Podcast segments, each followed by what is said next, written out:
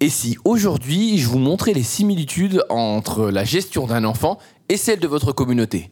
Au premier abord, c'est un peu étrange. Et pourtant, vous allez voir que dans le fond, ça se ressemble énormément. Et on en parle ce matin dans la manutinale.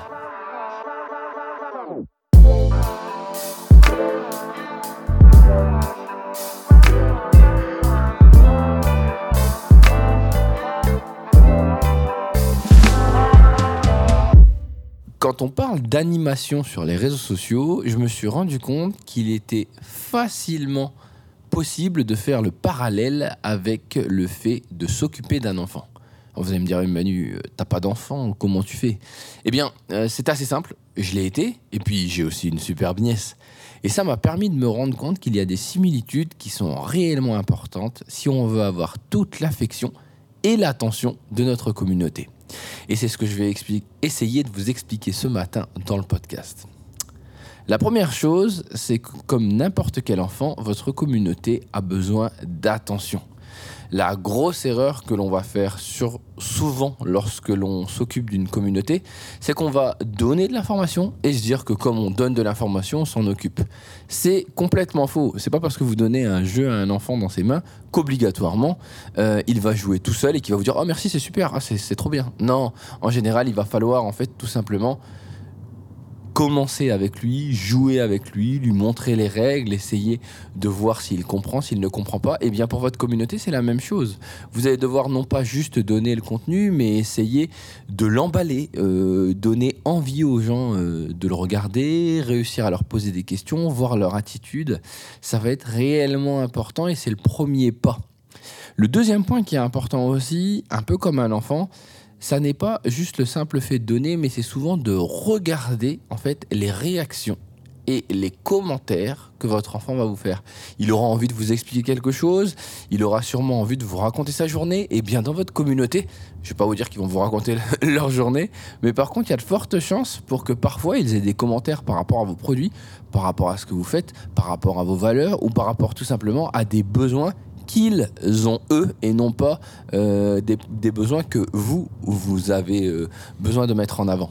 C'est important parce que concrètement, si vous n'êtes pas capable de prendre en compte les attentes et les commentaires, c'est-à-dire que vous manquez quelque chose d'important dans l'interaction. Oui, oui, je le rappelle, hein, les, médias sociaux et le fait de travailler une communauté, ça joue sur de l'échange. Oui, je le, je le dis bien fort, échange. Ce qui veut dire que ça ne va pas que dans un sens et que ça n'est pas un monologue où on pousse de l'info. D'accord? Troisièmement, eh il va falloir parfois innover, essayer en fait de surprendre.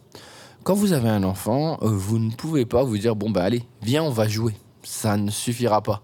Parfois, pour l'émerveiller, vous allez essayer de l'amener euh, dans des nouveaux parcs, lui faire des surprises, euh, l'amener à découvrir des nouvelles choses. Vous êtes d'accord avec moi sur ce point Eh bien, pour votre communauté, c'est exactement la même chose. Si vous leur fournissez toujours le même type de contenu, vous avez de fortes chances qu'au bout d'un moment, ils se lassent de ce que vous leur proposiez et que concrètement, ils ne regardent plus.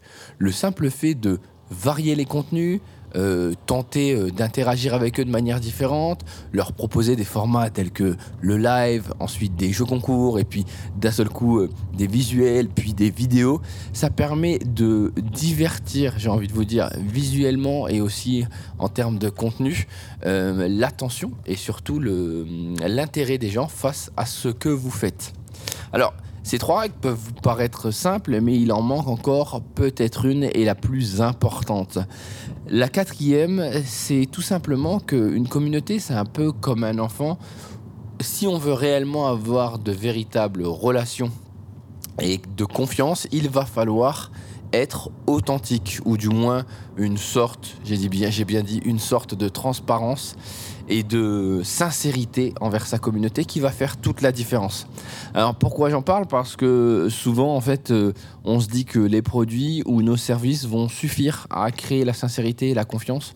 Or, c'est pas du tout ça qui fait tout.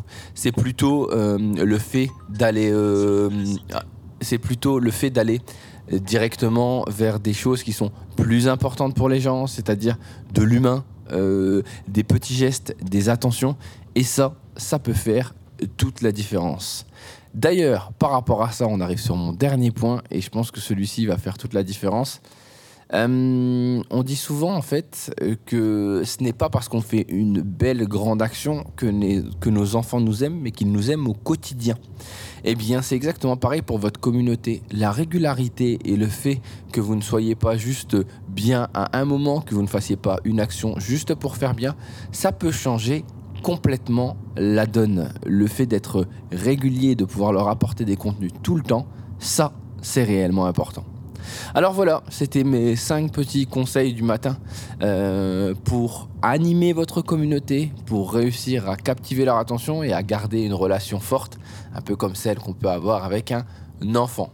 Moi, eh ben, je vous dis à demain dans ce prochain podcast de la Manutinale. Si vous avez aimé le sujet, eh bien, n'hésitez pas à m'en faire part sur Twitter, par message privé ou encore euh, en DM sur Instagram. J'espère en tout cas que ce podcast vous plaît. Si vous avez des idées, n'hésitez pas à m'en faire part. La, semaine dernière, j'ai eu pas mal de bonnes idées sur le podcast euh, de la part des auditeurs et ça me fait vraiment plaisir.